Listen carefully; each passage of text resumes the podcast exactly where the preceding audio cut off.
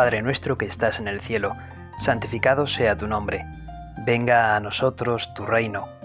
Hágase tu voluntad, en la tierra como en el cielo. Danos hoy nuestro pan de cada día. Perdona nuestras ofensas, como también nosotros perdonamos a los que nos ofenden. No nos dejes caer en la tentación, y líbranos del mal. Amén. Tomo ahora mismo el compendio del Catecismo de la Iglesia Católica, una especie como de resumen de nuestro catecismo, y en él abro eh, la página donde aparecen los números 36 y 37, no la página 36 y 37, sino los números del compendio 36 y 37. El número 36, siempre el compendio va con una pregunta y una respuesta, así que os voy a leer la pregunta y la respuesta del número 36 del compendio del Catecismo de la Iglesia Católica. ¿Por qué la profesión de fe comienza con creo en Dios? Ya sabéis, la profesión de fe es el credo que nosotros decimos. ¿Por qué el credo, por qué la profesión de fe comienza con creo en Dios? Respuesta, la profesión de fe comienza con la afirmación creo en Dios porque es la más importante.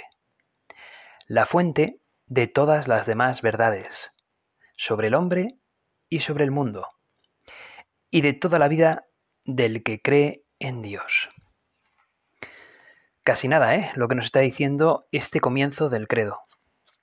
Creer en Dios significa un cambio radical en la manera de ver el mundo, de ver la realidad, en la manera de ver al hombre y por supuesto en la manera de ver mi propia vida. Qué diferente es creer en Dios a no creer en Dios. Cuando hay personas que no creen en Dios, entienden que cuando se apaga la luz de su vida, ahí se queda apagada. Y resulta, mm, a mí por lo menos, me resultaría muy complicado vivir desde el ateísmo una vida buena, virtuosa.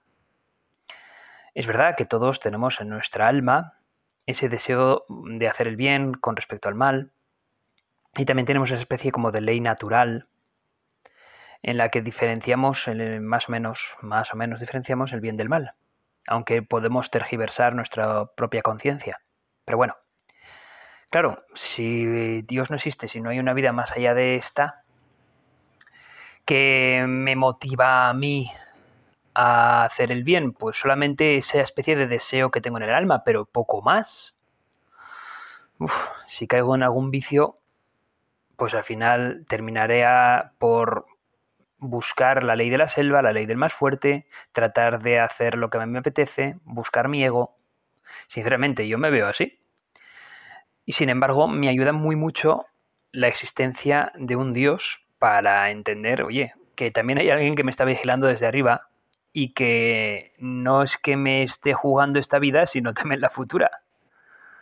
No porque crea en un Dios que sea vengativo, ni justiciero, ni algo por el estilo, sino porque realmente realmente el creer en ese Dios me hace comprender que Él me sigue llamando y me sigue mm, alimentando las ganas de querer hacer el bien y me sigue diciendo que estoy hecho para hacer el bien.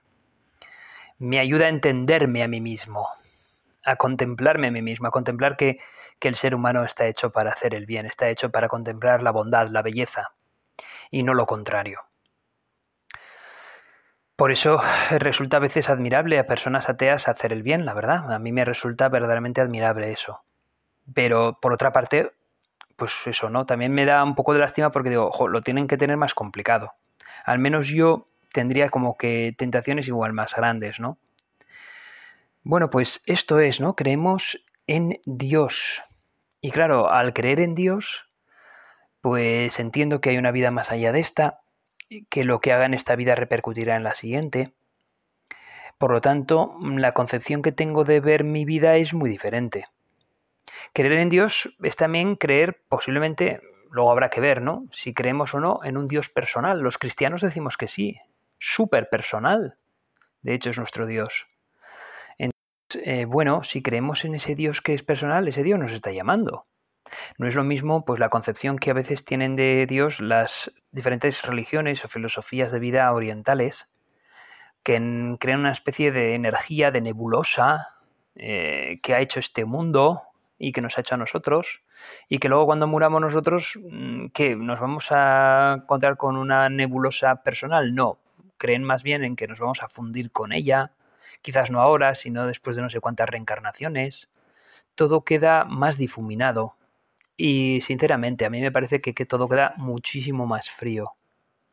Por lo tanto, tampoco me invita a llevar una vida virtuosa ya en esta si lo que me espera es una especie como de nebulosa, si, si al fin y al cabo tengo que suceder, tiene que pasar no sé cuántos millones de reencarnaciones hasta encontrarme ya con esa especie de paraíso, en fin, y encima ese paraíso es una especie como de lugar eh, en el que yo me fundo y pierdo mi personalidad, sinceramente, no me motiva, no me motiva, ¿no? Entonces, claro, cuando nosotros hablamos en el credo de que creo en un Dios, estamos hablando de que creo de que creo en Dios, estamos hablando de que creo en Dios que al fin y al cabo yo estoy hecho más o menos a imagen y semejanza de Él, con lo cual estamos hablando de un Dios personal, que habla, que siente, que es racional, que busca el bien, la belleza, eh, que me motiva, por tanto, a querer hacer las cosas bien. Cambia con, por completo todo esto. La afirmación creo en Dios es una especie como de revolución en el mundo. Es una revolución para el ser humano. Es una, una revolución para el mundo entero. Claro, también vas descubriendo que, que ya no solamente repercute creer en Dios en mí mismo, sino en los demás. Y por lo tanto, si creo en Dios, es que los demás, crean o no en Él, están hechos también a imagen de Él. ¡Wow! ¿Cómo cambia la cosa, verdad? Por lo tanto, debo de tener también respeto por esos demás que conviven conmigo en este mundo y por los que vendrán después de mí. Y no hablo solamente de mis hijos y mis nietos, sino de generaciones y generaciones. No puedo pretender amar eh, o creer en Dios em, pasando olímpicamente de los que los, el resto de seres humanos que me rodean o que, o que vendrán después de mí. Por lo tanto, creer en Dios implica también una responsabilidad. Dios, tú me has creado pues por un propósito, un propósito. Digamos que no estamos en este mundo por casualidad, sino que estamos por tu propio designio personal, porque tú has deseado que estemos aquí, porque tú nos has creado. No hace mucho en, en una clase que estaba dando yo en una universidad, preguntaba a los alumnos si Dios tenía necesidad de habernos creado. En otras palabras, les dije a ver si Dios tenía necesidad de tener amigos o alguien que le creyese en él o que le adorase. Y antes de eso les dije que Dios será, si entendemos que Dios es perfecto, que es infinito, es perfecto en sí mismo, en otras palabras le dije, Dios tiene necesidad de crearnos, es decir, Dios tiene necesidades afectivas, necesidades de tener amigos, necesidades de que haya alguien que crea en Él, que haya alguien que le ame. Y bueno, se hizo un cierto silencio, pero la gran mayoría empezaron ya a responder y dijeron que, que no, que Dios no tiene ninguna necesidad de habernos creado, porque Dios es infinito, es perfecto y por lo tanto no tiene necesidad de tener amigos. Entonces les dije, ¿y entonces por qué nos ha creado? Y entonces ya eh, les hablé de lo que la Iglesia opinaba al respecto. Dios nos ha creado única y exclusivamente por amor, de modo gratuito. No para que Él se vea amado por nosotros, sino para que nosotros contemplemos su amor y podamos disfrutar del amor que Él ya tiene y de la felicidad que Él ya tiene. Por eso nos ha creado Dios, únicamente por amor, gratuitamente. Ese es nuestro Dios, nos ha creado para que nosotros podamos disfrutar de Él.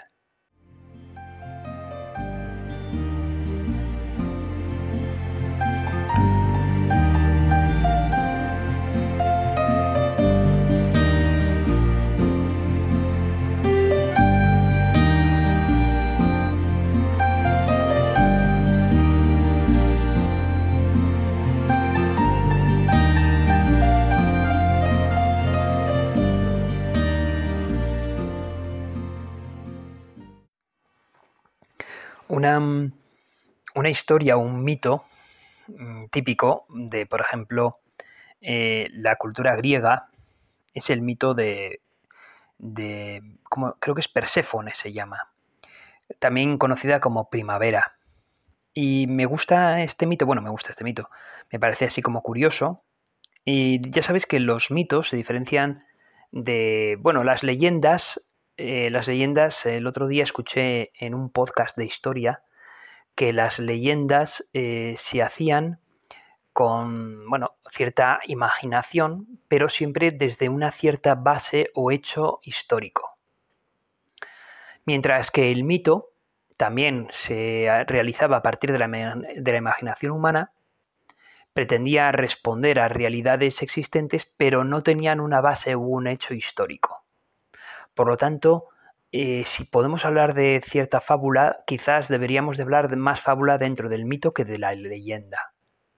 Y aquí eh, lo, que, lo que me gustaría destacar en, profesores que me han hablado o libros que me parece haber leído, pero ahora mismo no tengo seguridad, es que, que bueno, que los mitos eran eh, narraciones que se pasaban oralmente de generación en generación en una civilización, precisamente para explicar eh, la situación real en la que uno vivía, en el mundo en el que uno vivía.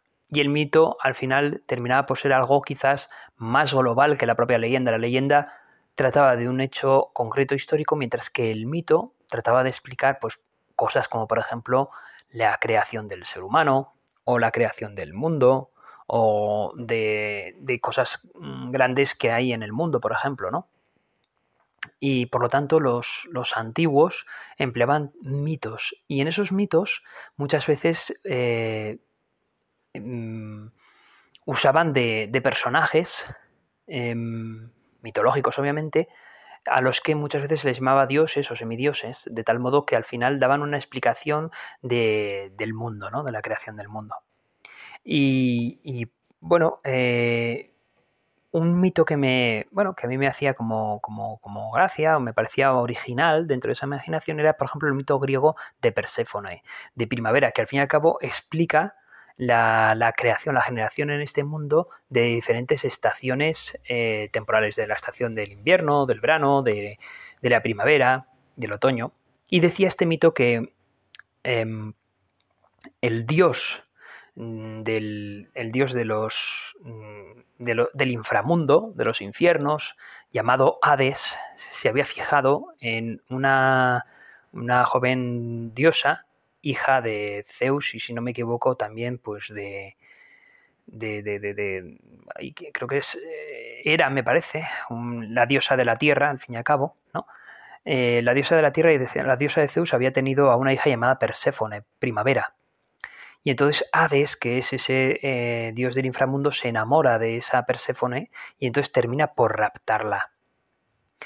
Y, al final la rapta, la rapta durante un tiempo, eh, su madre, que es la diosa de la tierra, eh, pues le llora y entonces al final, después de... Luego Persefone también echa de menos a su madre y Hades tampoco le apetece ver a su amada tan, tan disgustada y entonces al final terminan Hades y la madre de Persefone, que es la diosa de la tierra, terminan por hacer un pacto. Y dice, bueno, pues cada X tiempo voy a permitir que tu hija esté ya no me acuerdo muy bien, pero imaginaos que tu hija esté contigo tres meses. Esos tres meses por lo menos tú disfrutarás de tu hija, pero el resto del año que esté conmigo, porque yo también la amo. Y tiene que estar, por lo tanto, en mi reino, que es el del inframundo. Entonces es una manera como muy bucólica, muy, muy poética de decir que la primavera llega cada año y está tres meses con la tierra. Y por lo tanto en la tierra florecen las flores durante tres meses en el tiempo de la primavera y después ya la primavera se va porque tiene que llegar el verano, el otoño, el invierno y en ese tiempo la primavera está en el inframundo junto con su esposo Hades. Igual ya conocíais esta fábula, este mito, es una manera bonita, ¿verdad?, de, describir, em, bueno, pues en lo que creían los, los griegos antiguos, ¿no? Claro, los griegos antiguos no conocen el monoteísmo y entonces emplean este tipo de mitos y a partir de ahí eh, realmente fabrican, hacen numerosos dioses para el, el panteón que ellos tienen, ¿no? Pan, todo, teón, dioses, todos los dioses, ¿no? De, de, su mitología. Y son siempre, pues, politeístas, creen en muchos dioses. El hecho de que llegase Israel y hablase de que solamente existía un Dios, pues va a ser un boom, un boom en la sociedad, un boom en la civilización.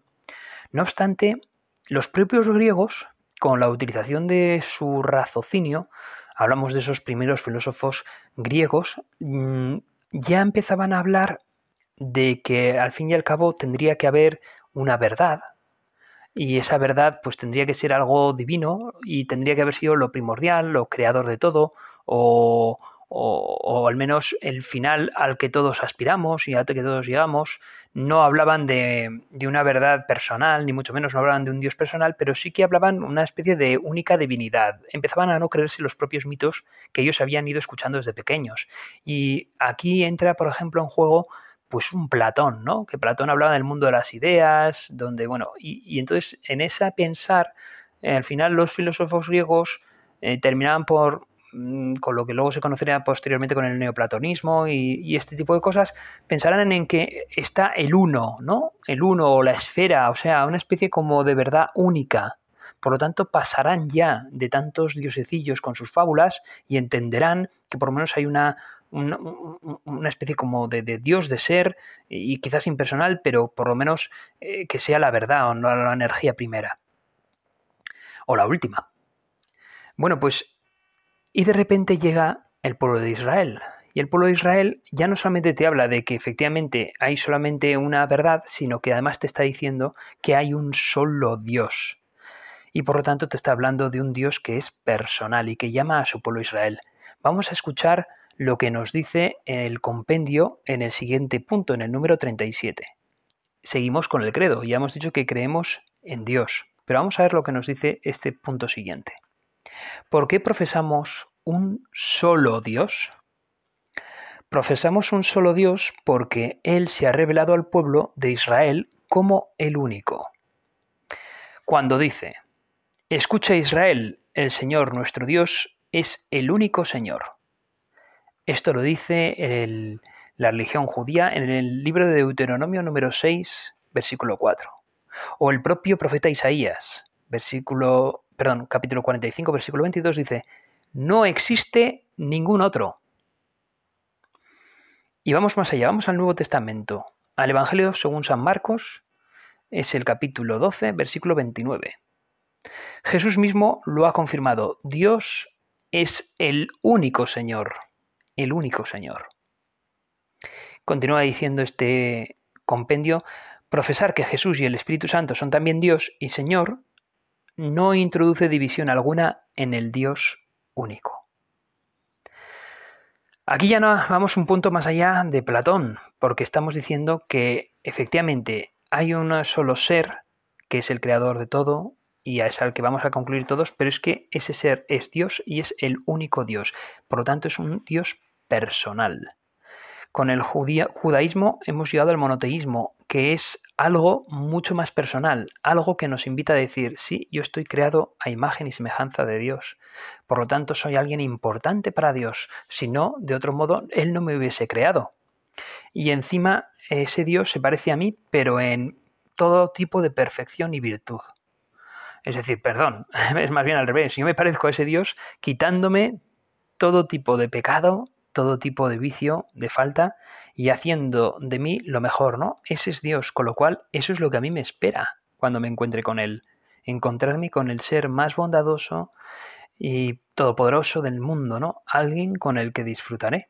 Le pido al Señor que me ayude a creer en esto con firmeza.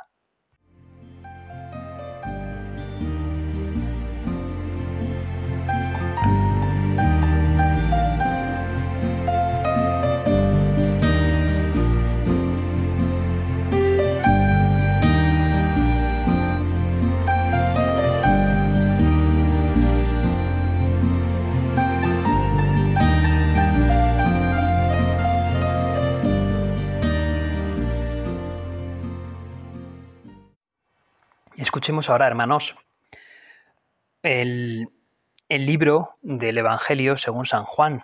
Estoy en el capítulo 17 y voy a leeros los versículos del 20 al 26. Es la oración sacerdotal que hace Jesús en oración con el Padre. dice lo siguiente. No solo por ellos ruego, sino también por los que crean en mí por la palabra de ellos, para que todos sean uno, como tú, Padre, en mí y yo en ti, que ellos también sean uno en nosotros, para que el mundo crea que tú me has enviado. Yo les he dado la gloria que tú me diste, para que sean uno, como nosotros somos uno, yo en ellos y tú en mí, para que sean completamente uno, de modo que el mundo sepa que en Tú me has enviado y que los has amado a ellos como me has amado a mí. Padre, este es mi deseo, que los que me has dado estén conmigo donde yo estoy, y contemplen mi gloria, la que me diste, porque me amabas antes de la fundación del mundo. Padre justo, si el mundo no te ha conocido, yo te he conocido, y estos han conocido que tú me enviaste les he dado a conocer y les daré a conocer tu nombre, para que el amor que me tenías esté en ellos y yo en ellos. Palabra del Señor, gloria a ti, Señor Jesús.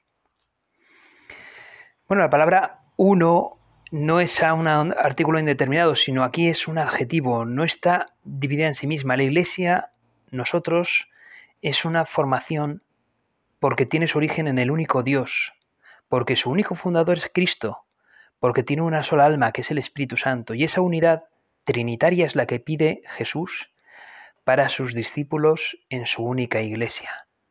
¿Y por qué? Pues porque Dios es también uno solo.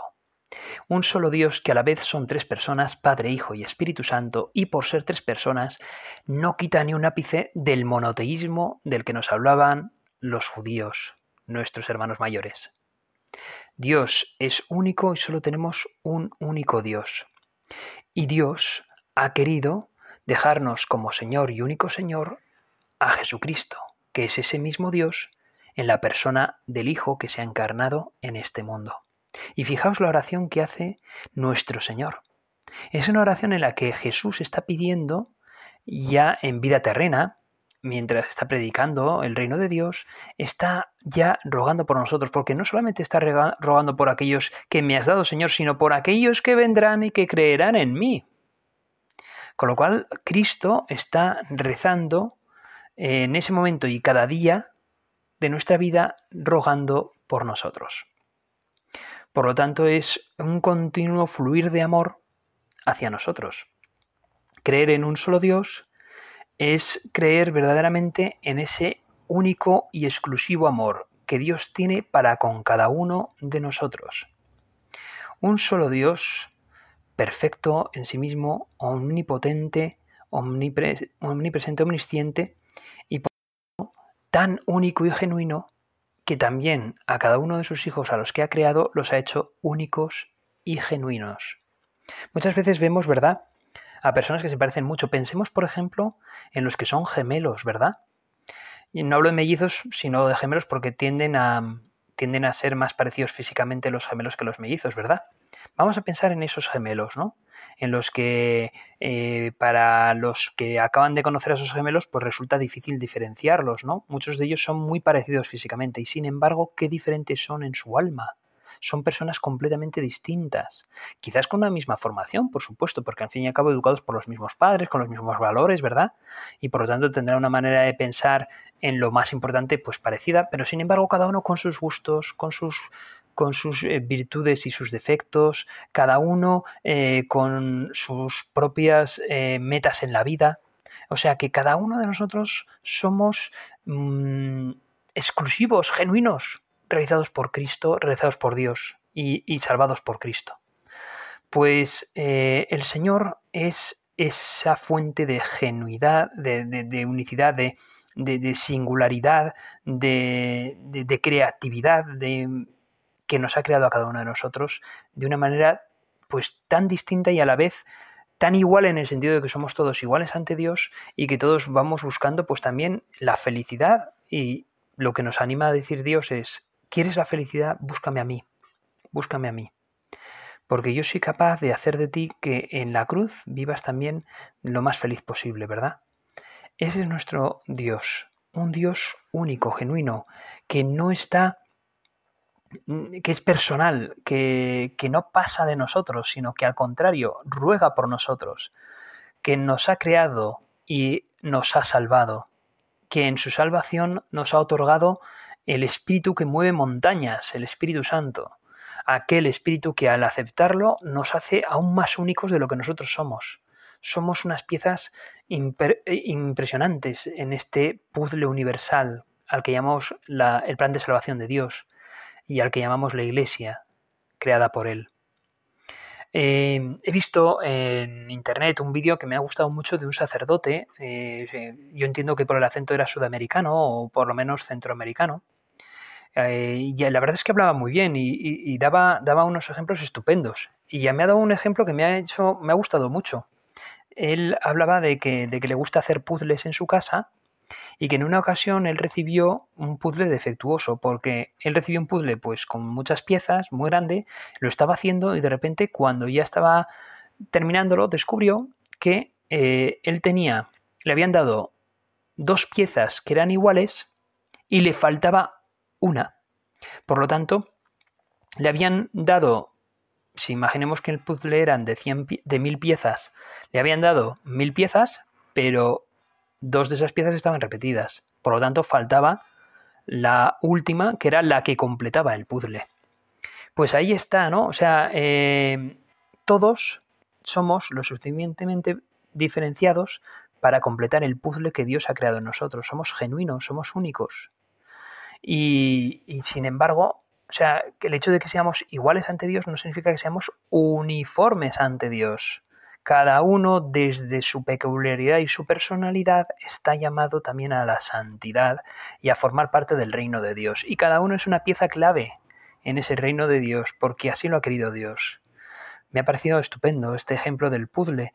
Y, la verdad es que eh, figura, o sea, em, describe muy bien quién es Dios. Dios es único, es genuino, es, es totalmente em, singular, es totalmente original y ha hecho que nosotros seamos capaces también de, de ser completamente originales y desde la personalidad y la originalidad de cada uno amadísimos por Dios, pero todos desde su originalidad formando la iglesia, acudiendo a los mismos sacramentos, acudiendo al mismo Señor y acudiendo pues al único Dios. Yo creo en Dios, en Dios que además es Padre y que es el único Señor, el único.